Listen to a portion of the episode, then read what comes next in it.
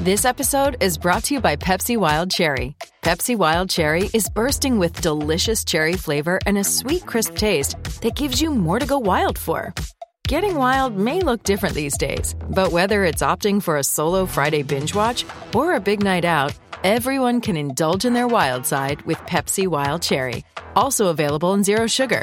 So grab a Pepsi Wild Cherry and get wild.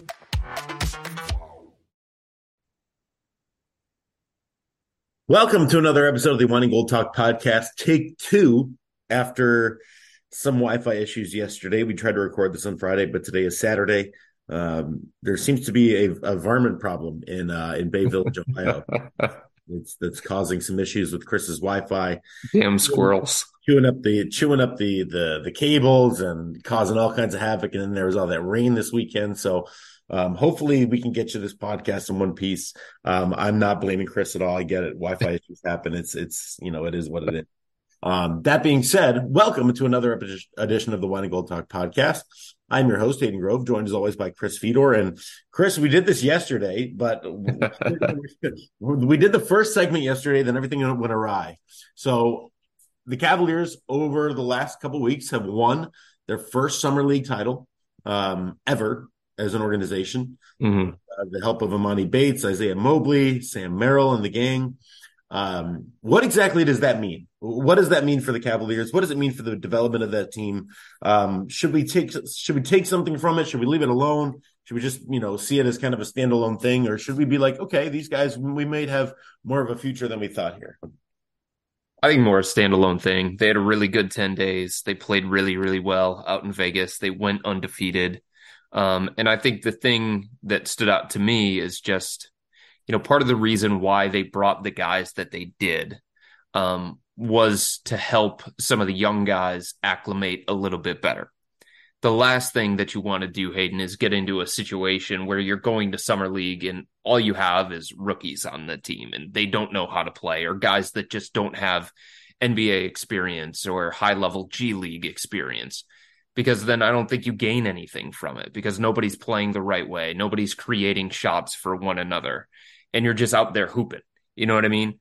Um, and I think the fact that the Cavs brought Sam Merrill, somebody who's played a number of games in the NBA, who is very, very experienced in the G League, you saw that level of comfort. You saw that level of experience. You saw that level of understanding of how to play in that kind of environment. Um, and that helped Emoni Bates and that helped Craig Porter Jr., the two young rookies that the Cavs brought there as well. Um, so I like the fact that the Cavs saw some value in bringing Sam Merrill, in bringing Sharife Cooper to run the offense. It was his third summer league. In bringing Isaiah Mobley, who was third team All G League, who also played a little bit for the Cavs at the end of the regular season in the NBA you just saw a different level of maturity from the team. You saw a different level of experience from the team. And that took pressure off of Craig Porter Jr. and Emoni Bates. Craig Porter Jr. didn't have to start early on in the summer league, right? He could work his way into the games he could play behind Sharife Cooper. And then when he got the opportunity, when Sharife went down with injury, then Craig Porter Jr. stepped in. His responsibilities grew. His role became bigger and he was still able to thrive. But I think the fact that the Cavs brought the experienced, advanced players from a summer league perspective um, really, really helped, and it, it showed itself as they continued to go throughout the course of the tournament. But you know the, the, the players are going to celebrate they should celebrate it was a really really good week and a half for them they got championship rings. I don't think they're going to hang a banner in the practice facility or anything along those lines, but they're competitors. And they went to Las Vegas to try and win this thing. And they went out and they, they did what they had to do in order to win the tournament. And I think they should celebrate it because anytime you're a competitor and you win something, it's worth celebrating. I think the most um, obvious kind of question and, and, and player that we're that we're going to talk about in regards to the summer league is Emoni Bates. Um, you know, a second round pick with maybe first mm. round potential um, in the future, and potentially will you know probably won't see the rotation for the Cavaliers this year, but um, or maybe even the floor for the Cavaliers this year, but will certainly, you know, be in their plans if he continues to play well. I mean, he played well in the summer league. What does that mean for his development? Just to have a a, uh, a summer league title under his under his belt, you know, hasn't won since Memphis or hasn't won really since before Memphis, um, uh, and for a while now. So, I mean, probably a great feeling for him, and maybe really a great start to maybe his turning or corner turning moment. Well, the thing that stood out to me is, um, on the heels of what he said about being happy, about being out of the spotlight, about not having pressure, about not having to live up to expectations because he was a second round pick. He wasn't the first overall pick. He wasn't a first round pick. He was a second round pick who signed a two way contract, and that means he's going to bounce between the NBA and the G League. And that's probably what should happen with somebody like that who's still 19 years old, still has a lot to learn, still has to get adjusted to life in the NBA, had a very, very rocky road in college that's probably where his career needs to start so that he can play through his mistakes, so that he can have those growing pains that young players are going to have, but they're not going to affect the NBA team by him being out there on the court. And so that he can get consistent playing time and consistent minutes rather than sitting at the end of the bench and only getting um, his his his own development behind the scenes. You know what I mean? Yeah. Um, the G League is an opportunity, and it was created in part for guys like Emoni Bates who just aren't ready physically and mentally for the NBA game, especially on the team that he got drafted to. He got drafted to the Cavs. He didn't get drafted to the Houston Rockets, right? The Cavs' expectations are to get to the playoffs and win a playoff series. So for them, like they don't have room for somebody like Emoni Bates to learn on the fly on an NBA court in meaningful NBA games, whether it's October, January, March. Um, he needs to play through his mistakes and he needs to start his career, the majority of his career, in the G League, where he can develop his game properly and maybe possibly live up to the expectations that were once surrounding him. I don't know if it's going to happen history is working against him. But that is the route that is going to be best for him. And I think that's the route that's going to be best for the Cavs. And he even talked about it a little bit, Hayden, throughout the course of um, summer camp before they left for Las Vegas. And once they got to Las Vegas, he doesn't feel the same amount of pressure that he felt in college.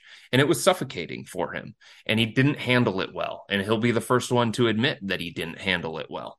So being out of the spotlight, you could tell that there was like a weight lifted off of him and he was having fun playing basketball and he was smiling. And part of that has to do with the fact that he was playing well in Vegas. Another part of that has to do with the fact that the Cavs were winning in Vegas. But I don't think, based on what he showed um, at Summer League, even though he performed well, even though he had good efficiency from the three point line and from the field, I don't think it's a situation where the Cavs are like, oh my goodness, he was so good at Summer League. So now we're going to change our grand plan for Emoni Bates. You just don't overreact to Summer League like that if you're an organization. You don't allow emotion to get involved with the decisions that you make as an organization. So he should be proud of the way that he played at Summer League. He looked comfortable. He looked like he was getting used to the NBA court, the NBA spacing. He looked like he was getting comfortable with the NBA three point line. And I think it really, really helped him. Hayden, he didn't have to be the focal point on offense, right? The Cavs ran a lot of their offense through Isaiah Mobley, and they should have. They ran a lot of their offense for Sam Merrill, coming off of screens, putting the ball in his hands. Those were the experienced, mature guys uh, that should have been the leaders of that summer league team, and they were the leaders of that summer league team. They were also the focal points on offense. Same thing with Sharife Cooper and Craig Porter Jr. So taking a step back in terms of his role and his responsibility on the offensive end, I think that helped Emoni Bates too. He didn't have to go out there and shoot 20 times a game.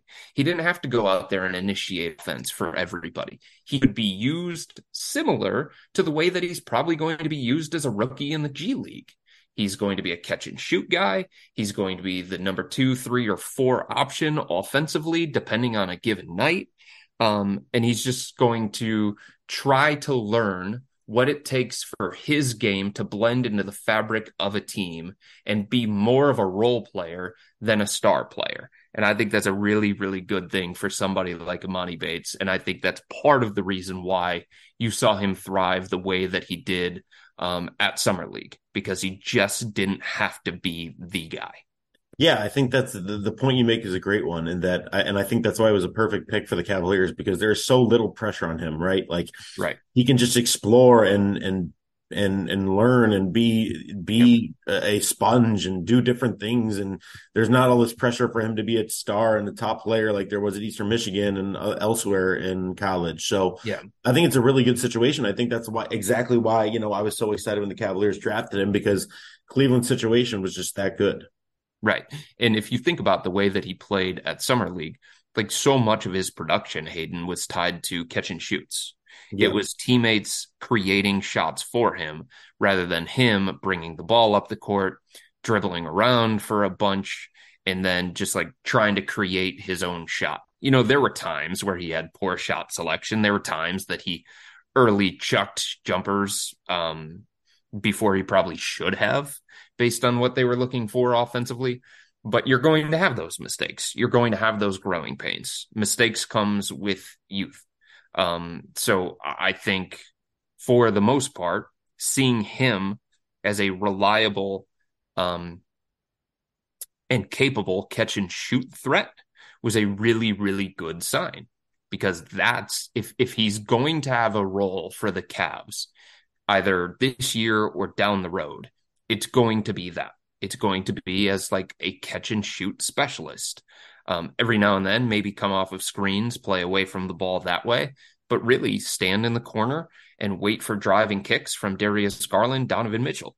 And if he can do that at an efficient level, if he can do that at a high clip, the way that he did in Vegas, like that's going to be really, really beneficial for him. And that's going to allow him to find a way um, into a rotation eventually or into a starting lineup eventually. There's a player, Chris, that I wanted to talk about yesterday uh, before we had our Wi-Fi issues, and uh, it's Sam Merrill, and yeah. a guy that made his way onto the roster last season, a guy that you know didn't play much, but there seems to be some intrigue there. Cleveland needs shooting, there is no doubt. Um, yeah and Sam Merrill seems to be able to shoot it. I mean, he's that's kind of his game. It's been something that he's been showing off since he's you know become or been in the organization. So, um, is Sam Merrill a guy that? I mean, yes, probably back of the bench, ten to fifteen. But I mean, is he going to get a shot to show us he can shoot? So this is the thing, Hayden. It's so funny because um, you know, based on what the Cavs accomplished throughout the course of this offseason, and it was clear that they targeted shooting, bringing in Niang, bringing in Max Strus, bringing in Ty Jerome. Um, it's not like this front office had some eureka moment during the NBA playoffs against the Knicks where it was like, oh my God, three pointers. Those are helpful let's go get more of those. You know what I mean? Yeah. Like it wasn't like, oh boy, we just don't have enough three point shooting. We don't have enough spacing. And they needed to play against the Knicks in, in a playoff series where it was completely non competitive for them to understand that. They've been trying to add shooting for years. They just haven't been able to find the right fits either in free agency or trades. When it comes to trades, maybe they haven't had enough. Maybe the value coming back to them and going out doesn't align whatever the case may be. But you know this. We've talked about it on the podcast. I've written about it for cleveland.com. They were in on Doug McDermott a couple of years ago. They were in on Furkan Korkmaz a couple of years ago. Um, at the trade deadline, they thought they had a deal for Royce O'Neale. Tim Hardaway Jr. has been on their radar. So they knew for a long time that they needed shooting and spacing. And they were just better equipped to go out and get that this off season. But in saying that, if we backtrack a little bit before the offseason, after they didn't make a trade at the deadline, they said to themselves, like, we still need shooting. How can we get more shooting? And they looked um, at all their options in free agency that were just like not on rosters at the time that the regular season was going on. And then they scoured the G League. And the conclusion that they came to was that the best option for them was Sam Merrill. So they gave him a 10 day contract, and that turned into a standard NBA contract, a multi year contract. They gave that to him because they thought he could bring something to the organization that was missing. And he can. And again, you're not going to get carried away with what somebody did at Summer League, but he was in the conversation for tournament MVP at Summer League. And the thing that he brings to the table, the shooting, the spacing, the gravity, the movement without the basketball, the Cavs need those things. There has been a lack of that for the last couple of years. And that kind of skill set translates to the NBA. That kind of skill set gets you into a rotation. Um, and I'm not saying that all of a sudden Sam Merrill is going to take a bunch of minutes from Max Strus or Caris LeVert or Donovan Mitchell or even Ty Jerome. Like he's near the bottom of the depth chart and he needs to climb it. But like if you're in a situation where you need a shooter or if you're dealing with an injury to one of your shooters and you need that kind of skill set, and Sam Merrill has the ability, I think, to help an NBA team in spot minutes because of his shooting. He is an elite shooter. He has been in college, he has been in the G League, he was at Summer League, and I think he can be in the NBA in the right kind of situation. Was there anybody in Summer League that um, surprised you and and or may be kind of under the radar and may have some sort of spot with this Cavaliers team, be it you know end of the bench or maybe yeah. just a two way contract or somebody that that's going to contribute in a way that maybe we didn't think. Hayden, I think Isaiah Mobley's an NBA player. Okay. Um, and and I don't know that a lot of people believed that when he entered the draft in 2022. I don't know that a lot of people believed that um, when the Cavs drafted him with the 49th pick overall. But like he was really productive in the G League.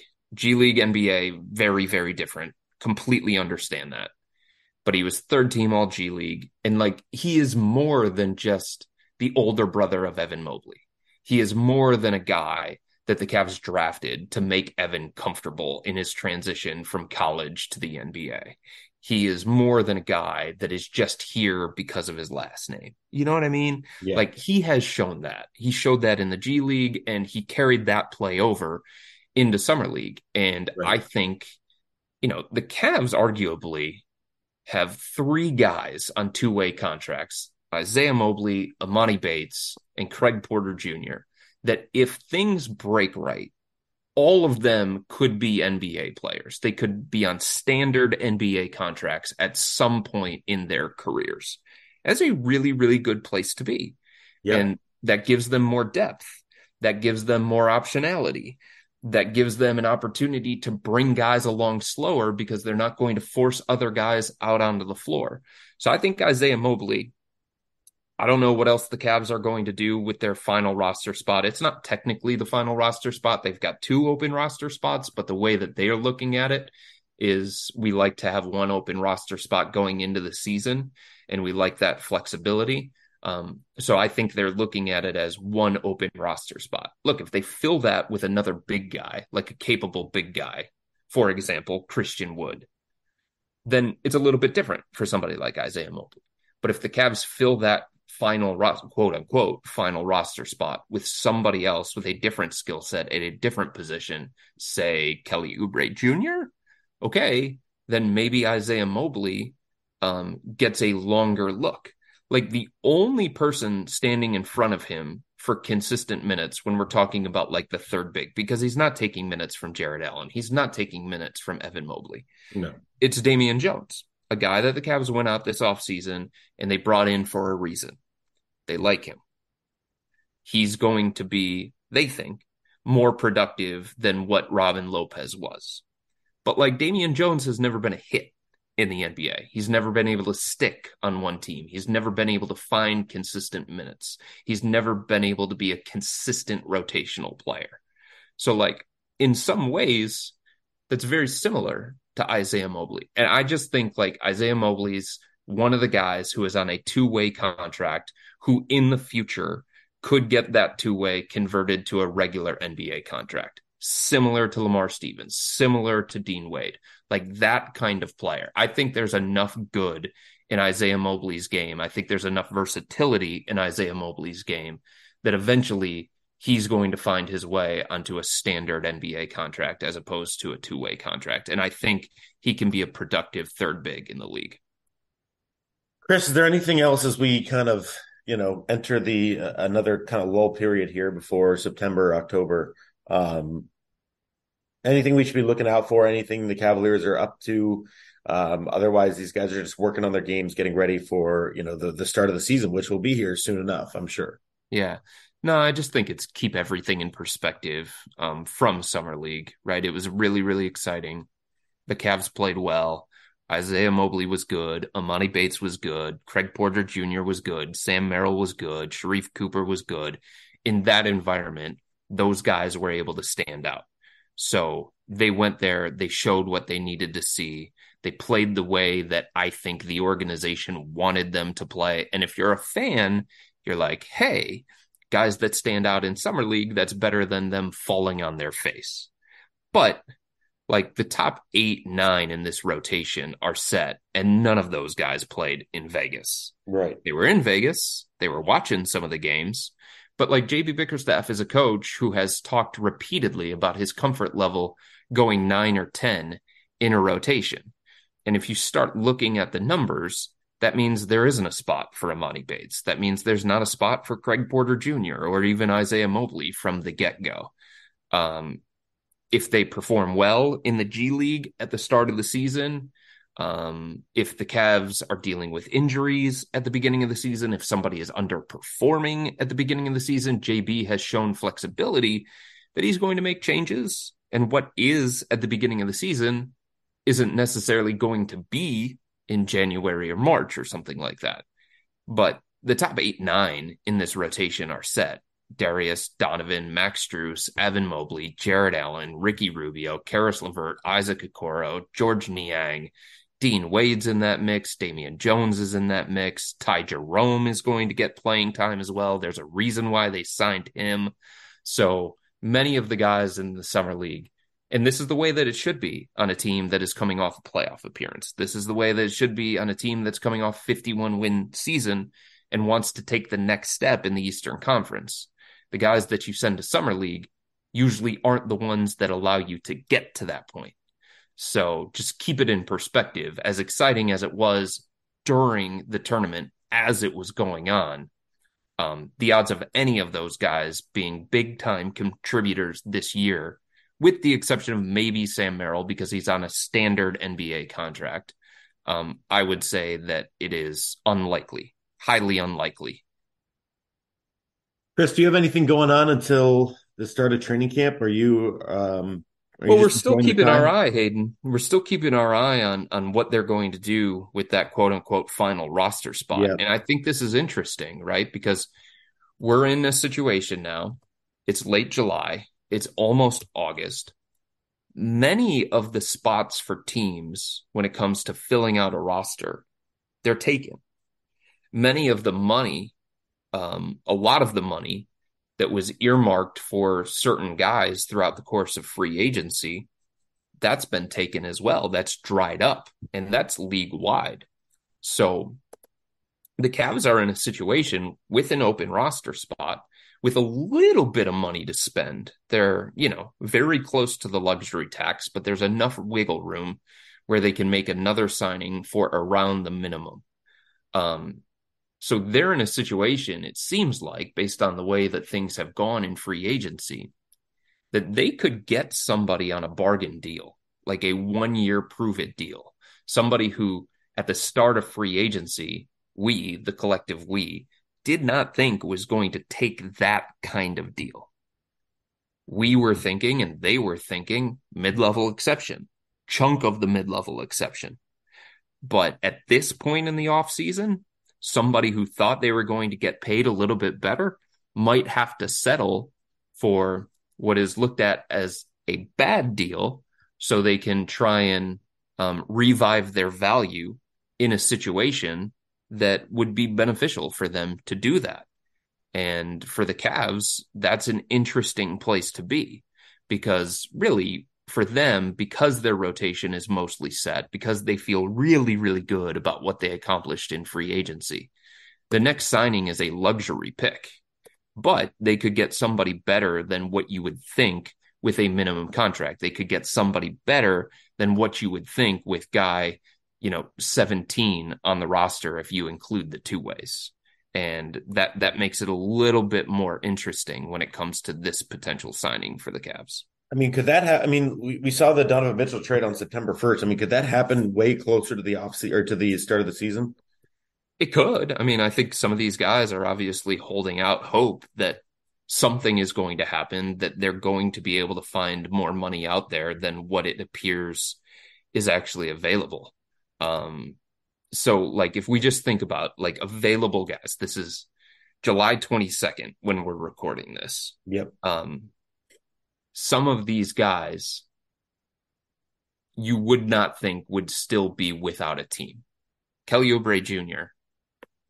I mean, that's a guy who averaged 20 points per game for Charlotte. Very, very up and down. Um, okay. Has never been a part of a winning organization. Uh, there are some personality things that you have to deal with, but like that's a starter quality wing that is still up 27 years old. You know what I mean?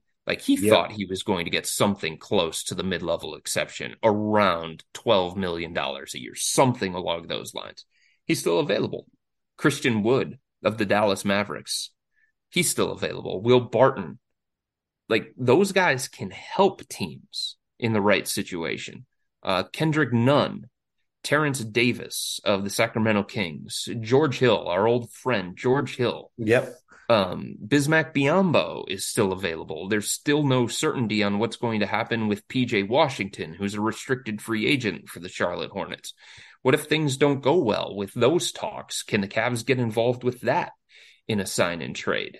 Um, so, so I just think some of these guys maybe are holding out hope that that something else is going to happen that's going to allow them to cash in a little bit more um, so I, I, don't think the Cavs are in any hurry. I don't know that any of these players in free agency are in any hurry, but but I think some of the names that are still out there um, are, are better than what is usually out there at this time of year after the first couple of waves of free agency have already hit. Right. All right. Well, we will keep our eyes peeled for that, obviously. And, um, you know, like I said, we still got a little bit of ways till we got about yeah. two months or so till the start of training camp. So plenty of time. But until then, plenty of time to get your Wi Fi fixed. Although it worked today, it did work today, which was it hung in there really, really well. Yeah. Today. So maybe, maybe it's, uh, maybe it's the Teams app. Maybe we need to just maybe. doing it on Zoom. I think that would work better. And it sound, I think it sounds better too. Probably. And yeah. I think it also helps that, you know, squirrels haven't chewed on these wires, the new wires that Good. the technician was able to install. Perfect. Perfect. Perfect. Perfect. Well, thank you, Chris, for joining us. And thank you, everybody, for joining us on this edition of the Wine and Gold Talk podcast. Go to cleveland.com slash Cavs for all of Chris's coverage and sign up for Chris's subtext, three ninety nine a month, 14 day free trial. All you have to do is go to cleveland.com slash Cavs, click the blue banner at the top of the page, enter your phone number. You'll get a 14 day free trial of three ninety nine a month after that all kinds of insight analysis and news and straight to your subtext before anywhere else. So if the Cavs artists fill a, a, that last roster spot with maybe like a guy like Kelly Oubre Jr., it will be sent right to your phone before it goes anywhere else. So definitely sign up for that six, uh, excuse me, three ninety nine a month, 14 day free trial, cleveland.com slash Cavs. Chris, thank you for joining us. Everybody, thank you for joining us. Have a beautiful weekend and we will talk to you soon on the Wine and Gold Talk podcast. Take care.